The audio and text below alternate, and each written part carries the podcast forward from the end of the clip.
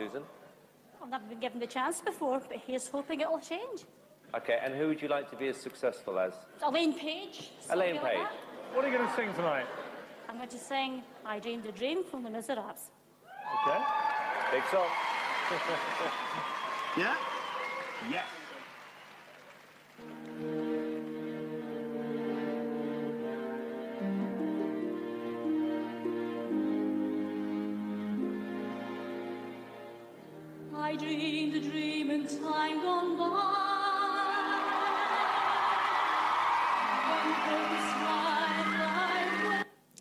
続きは YouTube で見てください。まあまあ見た通りですね。初め観客もこの審査員もああまたなんか変な人が出てきた。どうせダメだろうなって顔してましたよね。で私はこんな人目指してますとか言ってもああダメだろうなってこう、まあ、顔見たらみんな分かったと思いますけれども。でも歌いだしたらみんなのこう表情がパッと変わってあ実はできたんだっていうふうにあ思いあの、ね、反応してましたよね。私たちはこのように人をかなり見た目で判断してしまいがちですよね。実はあのプリンストン大学っていう大学のある調べによると私たちは初めて会った人を10分の1秒で判断してるそうです。会ってパッこの時間の中でこの人好きか嫌いか友達になれそうかなれないかそれだけ第一印象それで判断して10分の1秒ですってそれだけ私たちこうすぐこう人をね見た目で判断してしまうそうなんですね。まあ、このねこの研究では10分の1秒見せたのと、えーずっと長いこと見せた写真で印象が変わらなかったとだからパッと見た感じもうすぐ私たち判断してしまうんですね。まあ私たちの評価はこの人はお金持ちかどうか、ねえーあるいは外見であおいいよ良さそうな人だなとあるいは服装でですね、えーいい服着てるからきっといい人なんだとか分かりませんけどね、えー地位であこの人偉い人だからきっといいだろうなと、まあこういうふうにいろんなこう外見で判断してしまうことが多いと思います。でも、まあ神様は違うと思うんですね。イザヤ書43章というところで神様の言葉があるんですけれども、えーこれはイスラエルの人たちに向かって言われた言葉なんですね。このイスラエルの人たちこの43章の前の42章を読むとイスラエルの人たちが偶像を礼拝してる。天の神様ではなく自分たちの木とか石とかいろんなもので作った偶像を礼拝してるイスラエルの人たち。なんでそっちに行くの？と神様が呼びかけて。イスラエルの人たちがもうずっと神様の言うことを聞いてない。神様に耳を傾けないっていうことを前提で43章が始まってるんですけども一番初めの言葉が「だが」始まってますけれども、まあ、しかしってことですよね。イスラエルの人たちこれまで神様のことを全然聞かなかったしかしと続いてこのイザヤ書43章今ヤコブよあなたを作り出した方主はこう仰せられる。イスラエルよあなたを形作った方主はこう仰せられる。恐れるな。私があなたをあがなったのだ。私はあなたの名を読んだ。あなたは私のもの。あなたが水の中を過ぎる時も私はあなたと共におり川を渡る時もあなたは押し流されない。火の中を歩いてもあなたは焼かれず炎はあなたに燃えつかない。私は私があなたの神主イスラエルの聖なる者あなたの救い主であるからだ。私はあなたをエジプトをあなたの身の代金としクシュとセバをあなたの代わりとする。私の目にはあなたは高価で尊い。私はあなたを愛している。だから私は人をあなたの代わりにし国民をあなたの命の代わりにするのだと。聖書で神様は私たちの行動とか私たちの外見とかそれで私たちを愛するか判断するのではないとはっきり言ってるんですね。私たち人間はこの人よくしてくれるから好きっていうのはありますよね。悪いこといつも意地悪してくれる人好きだっていう人はかなり M な人かもしれませんけれども。普通は違いますよね。普通はいいことしてくれると好きでいいことしてくれなかったらあまり好きではないいうことが普通だと思うんですけれども。神様このイスラエルの人たちに対してあなた私に絶えずこの私を礼拝しないで、ね、いつもこの偶像礼拝したりそういうことをしてるけれどもだが私はあなた愛してるよイザヤ書で言ってるんですね。私たちがしたことに基づいて神様が愛してくれるのではないんです。今週はこの聖女神様の模型ということで、えー、勉強しています。私たちの間に住むという話をしました。この聖書を作った一つの目的が私は彼らの中に住むであろうって言って私の言う作り方に従って作りなさいと。そしてもう一つの目的昨日パート12と話しましたけれども罪を犯した人類をどのように神様が救うかを教えられた。それがこの犠牲制度という動物を捧げるという話でしたね。何か悪いことをして罪を犯したら動物を持ってくる。そして手を頭に置いて身代わりになってくれる。私が死ぬ代わりにこの羊が死ぬ。それは羊が何かすごかったのではなく羊はイエス・キリストを象徴していた。そういう話をしましたね。その書いてあるところレビキなんですけれども彼はその反祭この捧げ物ですねの獣の頭に手を置かなければならないそうすれば受け入れられて彼のために贖いとなるであろう。彼は主の前でその子牛をほふりアロンの子なる祭司たちはその血を携えていき会見の幕屋に入り口にある祭壇の周囲にその血を注ぎがけなければならないと書いてあるんですけれども手を置いて罪が象徴的に移るまあ、この羊が代わりに死ぬと。私たち、えー、羊を殺したりすること経験は多分ないと思うんですね。ま、一昔前だったら自分で、ね、肉を食べたい時は自分で鳥とか羊を殺して自分で食べる作るっていうのが多かったと思いますけども今はもうスーパーでパックにして売られてるものが多いと思うのであまりこの動物が殺されて食べそれを食べてるっていう印象が少ないんじゃないかなって思うんですね。でもこの、まあ、昔は自分の代わりに動物を自分が殺す。何もしてないけどこの動物は私の代わりに死ぬということで確かに辛い経験だったと思うんですね。自分で動物を殺すわけですからその辛い経験は自分の罪がこのイエス・キリストを十字架につけるんだ。それをすごく印象づけたんではないかなと。この行っている人たちはああ私本当にもうこれしないでおこうと思ったんじゃないかなと思います。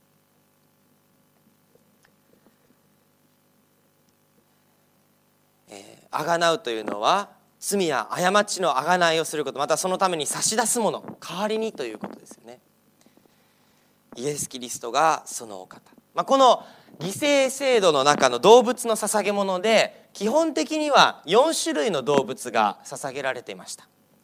牛ですね、まあ、捧げ物の種類いろんな捧げ物があって反祭であったり財祭であったり主音祭、まあ、いろんなこの名前のあの捧げ物があってえー、今日はその細かい話をしませんけれども基本的には、まあ、この4種類の動物が捧げられていました。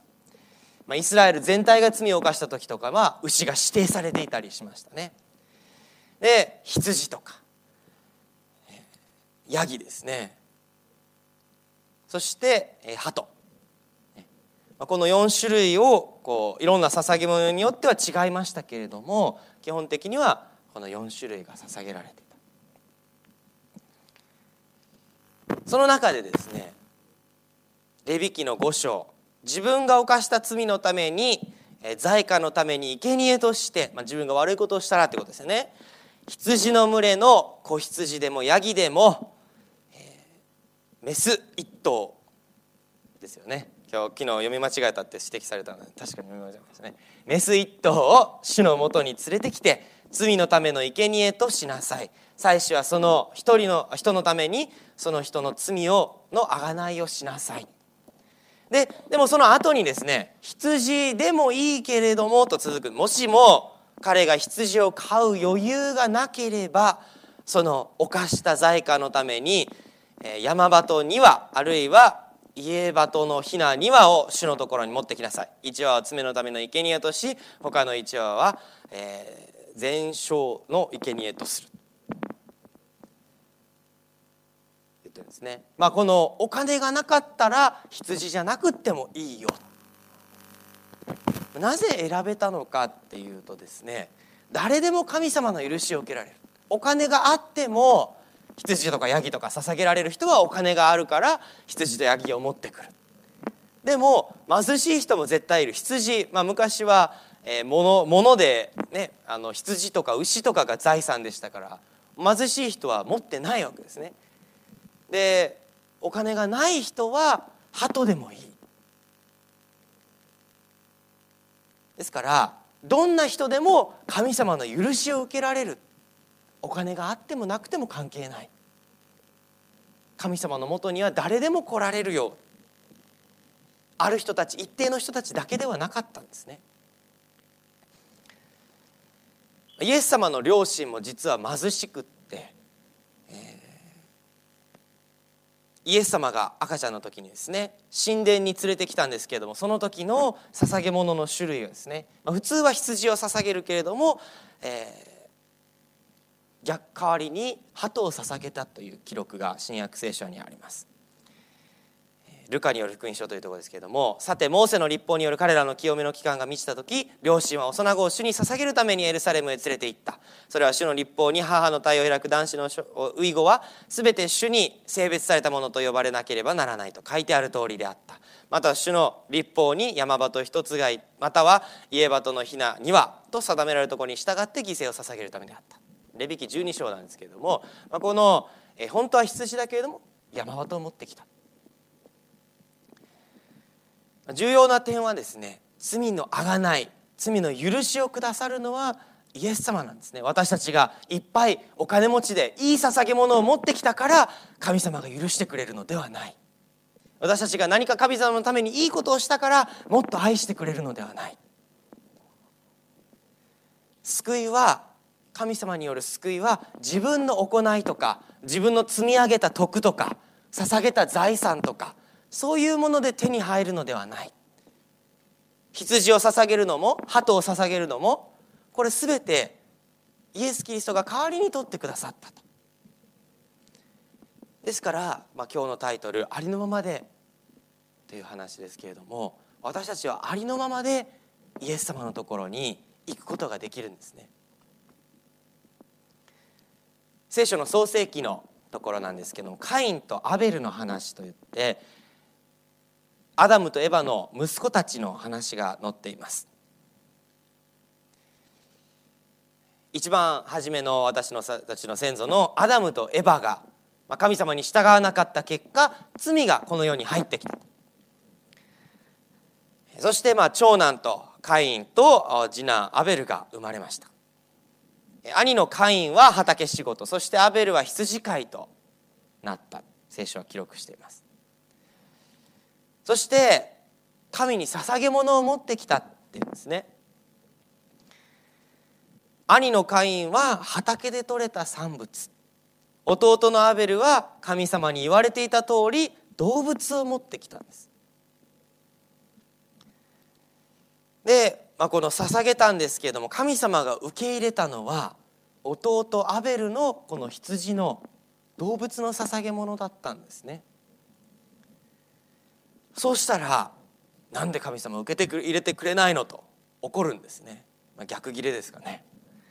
しかしカインとその供え物とは顧みられなかったのでカインは大いに憤って顔を伏せた。そこで主はカインに言われた。なぜあなたは憤るのですか？なぜ顔を伏せるのですか？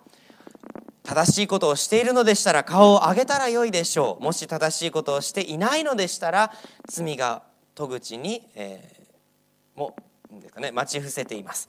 それはあなたを慕い求めますが、あなたはそれを収めなければなりませんと言ってですね。まあ、このあなたの怒りは正しい怒りなの？神様語りかけるんですね。なんで怒ってるの？でもこの怒りを、ね、抑えずにそのまま怒り続けて結局アベルを恨んでですねなんでアベルの犠牲だけ受け入れたんだ怒って殺してしまった。聖書に記録されている最初の殺人事件ですね。この話の要点、まあ、いろいろありますけれども私たちの罪を許すことできるのは神様のみ。この羊と果物違いは何だったんでしょう？野菜果物の捧げ物は、まあ、自分の作ったもの自分が神様にこう持ってきたものだったんですね。でも神様は羊を捧げなさい。それなぜならば羊がイエス・キリストを象徴してたんですね。私たちが罪を許されるのは神様のこの犠牲による以外にないですよということだったんです。ですからこの自分で持ってきたものは受け入れられなかったんです。救いは神様がなさること。私たちの罪を許すのは自分が持ってきたもの。自分の行いとか自分のね、えー、財産であったりそういうものを神様に捧げたから救われるのではないんですね。神様が代わりに十字架になで亡くなってくださったから救われる。私たちは自分で自分は救えないんです。カインは自分で自分のものを持ってきた。アベルは神様に頼ったんですね。この羊を持ってくるというのは神様の言われた通りにイエス・キリストのね、え、犠牲を象徴するこの動物を持ってきたこの違いだったんですね。新約聖書ではあなた方の救われたのは実に恵みにより信仰によるのである。それはあなた方自身から出たものではなく神の賜物である。恵みだ。あなたたちが頑張ったからじゃないよ。決して行いによるのではない。それは誰も誇ることがないためなのである。私こんなにいいことしたから神様救ってくれるんだ。自慢できないんですね。なぜならば救うのは神様がしてくださることだから。私たちは神の作品であって良い行いをするようにキリストイエスにあって作られたのである。神は私たちが良い行いをして日を過ごすようにとあらかじめ備えてくださったのである、まあ、この良い行いをするのはもちろんね御心にかなってますし良い行いをするのは正しいことだけれどもだから救われたのでは決してないとはっきり聖書は言ってます。この聖書の入り口からこう入っていった時にこれをこういうふうに考えてみたら分かりやすいかもしれません。入り口に入って誰かがですね入ってきた時に一般の人がまずあるのが祭壇なんですね。犠牲の動物を捧げるところが一番初めにある。その後にこの水盤、まあ、これは主に祭司がこう体を清めたりそのために使う水が入ってましたけれどもまず清めてから神様が救われるんじゃなくて一番初めに入ってきてあるのが祭壇だったんですね。神様が救ってくださる。神様が罪を許してくださる。私たちの行いではない。そういうことをこの順番は教えてるんじゃないかな。私は思ってます。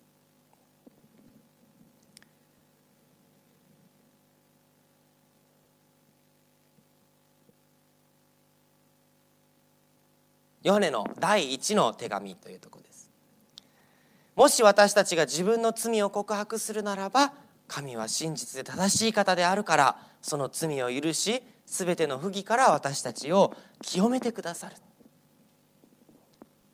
過去の罪も清めてくださる。そして私たちの心新しい心を与えて私たちが心が変われるようにしてくださる。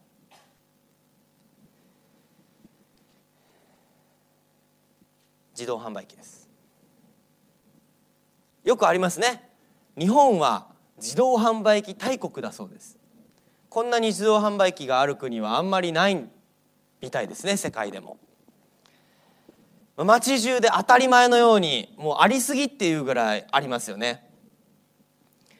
日本はまだ現金社会ですし小銭がいっぱいありますけれどもこの日本は治安がいいからっていう説もあるみたいですね。日本は治安が良くて普通ねあの治安が悪い国にこんなお金がいっぱい入ったものを置いていると盗まれてしまうから置けないっていうこともあるみたいですね。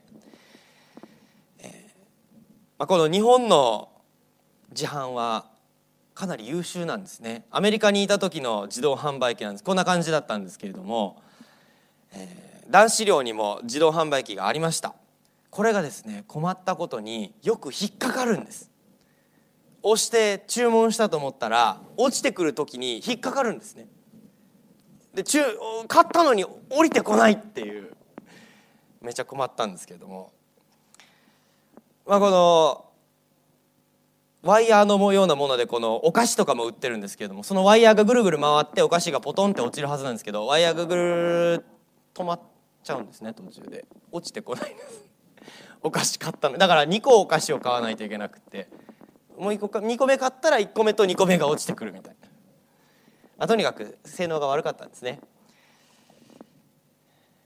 で、まあ、このねこよくこんなことになってました。ねこんな感じで落ちてこないんですね。まああの なんでこの話をしてるかっていうとね私たちの宗教観神様への態度も自動販売機みたいな感じになってるのかな。どういう意味かっていうと自動販売機落ちてこないと怒りますよね。お金を入れたんだから何か落ちてこないと「うんこの野郎」ってねなりますよね。よくあの自動販売機のエリアで誰かが叩いてる音が時々聞こえてましたけれども。私たちも何か神様にいいことしたからあるいは献金を捧げたからあるいはですねよくお賽銭をこう入れたからなんかご利益がこう回ってくるんじゃないか。考えるんですね。でこう何かこういいことしたから神様が何かいいことしてるでも逆に何か悪いことしたからあバチが当たったのかななんて言いますけれども聖書の神様はそうではない。私たちが悪いことをしても愛してくださっている神様。私たちを救うのは私たちが何かいいことをどんどん入れるからあじゃあ救ってあげるよっていう神様ではないって言うんですね。悪いことしてても救う。因果応報悪いことをしたらということに、えー、原因として良い行いをすれば良い結果が得られて悪い行い悪い結果まあ実際にですねもし私たちが何か悪い選択をしたから何か災難があ、ね、悪いことが起こることもあるかもしれませんけれども神様との関係は違うと思うんですね。神様は、まあ、自分のまいた種をね刈り取ることもありますけれどもでも神様との関係が私たち神様に何かしたから神様がもっと愛してくれるそういうもんではないんですね。いいことをしても悪いことをしてもどんな人も世界中の人みんな神様愛しておられる私たちが何かいいことをしたから神様の愛が増えるとか悪いことをしたから神様の愛が減るとかそういうものではないんですね神様の愛はいつも私たちに注がれています。先ほども読みました。ヤコブの人たちイスラエルの人たちに向けたこの、えー、イザヤ書の言葉ですね。もう一度ちょっと戻ってみましょう。だがヤコブ今あなたを作り出した方主はこう仰せられる。イスラエルあなたを形作った主はこう仰せられる。恐れるのは私があなたをあがなったのだ。あな私の目にはあなたは高価で尊い。私はあなたを愛している。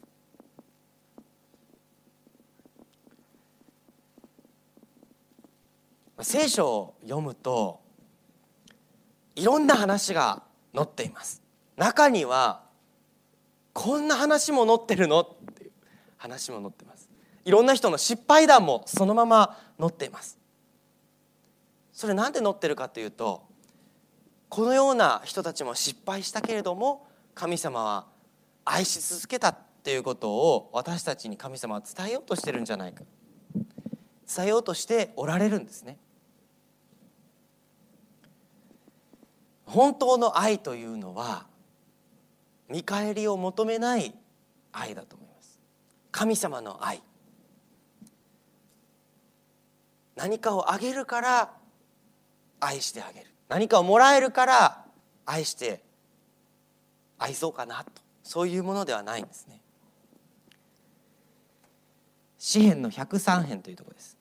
主は憐れみ深く恵みに富み忍耐強く慈しみは大きい。永久に責めることはなく常しえに怒り続けられることはない。主は私たちを罪に応じてあしらわれることなく私たちの悪に従って報いられることもない。天が地を越えて高いように慈しみは主を恐れる人を超えて大きい。東が西から遠いほど私たちの背きの罪を遠ざけてくださる。プレゼントをあげるからいっぱい物をあげるから愛する。だからあなたが好きだよと言われたらあなたいっぱい物くれるから好きだよって言われたらどうしますかね。じゃあくれなくなったらどうなの？っていう話になっちゃいますよね。聖書の中に愛をこのコリント13章を挙げてます。愛は寛容であり愛は情け深い。また妬むことをしない。愛は高ぶらない。誇らない。無作法をしない。自分の利益を求めない。苛立たない。恨みを抱か抱かない。不義を喜ばないで真理を喜ぶ。そして全てを忍び全てを信じ全てを望み全てを耐える。神様の愛です。この話紹介しました。見返りがあるから一緒にいたわけではないです。この久しさん。見返りがなくても一緒にいた。神様の愛も見返りがなくても人類を愛してる。あなたを愛している。そして神様は変わることがない方だとおっしゃるんです。主なる私は変わることがない。それゆえヤコブのこれあなた方は滅ぼされない。どういう意味かというとイスラエルは神様の言うことを聞かないことでもうずっと繰り返しその繰り返し繰り返しだったんですね。イスラエルの人たちが神様の言うことを聞かないけど私は変わることがないからあなたを愛し続けているよだからもし私が変わるような人だったら神様がね気分屋だったらああもうこいつらもうダメだなもう滅ぼしてしまえと変わる人だったらですよ。でも聖書は主なる私は変わることがない。私は愛し続ける神だ第一ヨハネ4章の9節から10節。神はその一人子を世に使わし彼によって私たちを生きるようにしてくださった。それによって私たちに対する神の愛が明らかにされたのである。あなたと一緒に住みたい。私たちが神を愛したのではなく神が私たちを愛してくださって私たちの罪のために贖いの供え物として御子をお使わしになった。ここに愛がある。ここでも供え物という。動物犠牲のこの表現が出てきますけども動物犠牲が象徴していたイエス・キリスト自分をあなたのためなら私の命を投げ出しても惜しくないよ。ローマの5章8節10節。しかしまだ罪人であった時私たちのためにキリストが死んでくださったことによって神は私たちに対する愛を示されたのである。もし私たちが敵であった時でさえ御子の死によって神との和解を受けたとすれば和解を受けている今はなおさら彼の命によって救われるであろう。